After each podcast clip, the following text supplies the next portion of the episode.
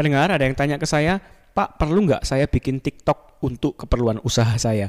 Baik kembali dengan saya DSW Dr. Sandi Wayudi dalam Bukan Teori Marketing. TikTok ya, perlu nggak untuk usaha?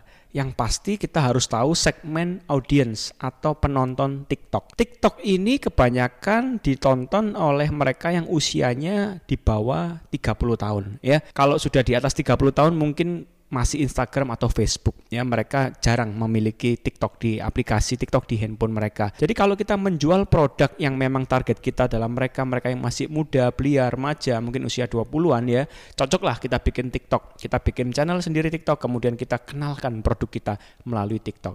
Nah, jangan sampai kita fokus pada mengenalkan produk. Karena apa? Karena yang nonton TikTok itu keperluannya adalah menghibur diri ya, untuk santai sejenak supaya nggak jenuh, supaya nggak stres. Mereka cari yang lucu-lucu. Kalau pendengar ingin membuat TikTok untuk keperluan usaha, pastikan Anda mengemasnya dengan cara yang lucu, yang entertain, yang menarik ya. Kemudian selipkan produk yang kita punya di jogetan-jogetan lucu Anda. TikTok saat ini juga punya TikTok bisnis ya. Kita tidak perlu membuat channel sendiri, bikin konten sendiri, rekam video sendiri, edit sendiri. Kalau kita nggak punya waktu, nggak punya tim untuk desain, maka sebaiknya kita iklan di TikTok bisnis supaya produk kita diiklankan oleh TikTok. Tapi kalau kita punya tim desain, kita punya waktu bikin skrip ya, bikin konten yang baik. Jadi sebaiknya kita bikin channel sendiri dan kita upload videonya. Tapi rutin, jangan cuma sesekali.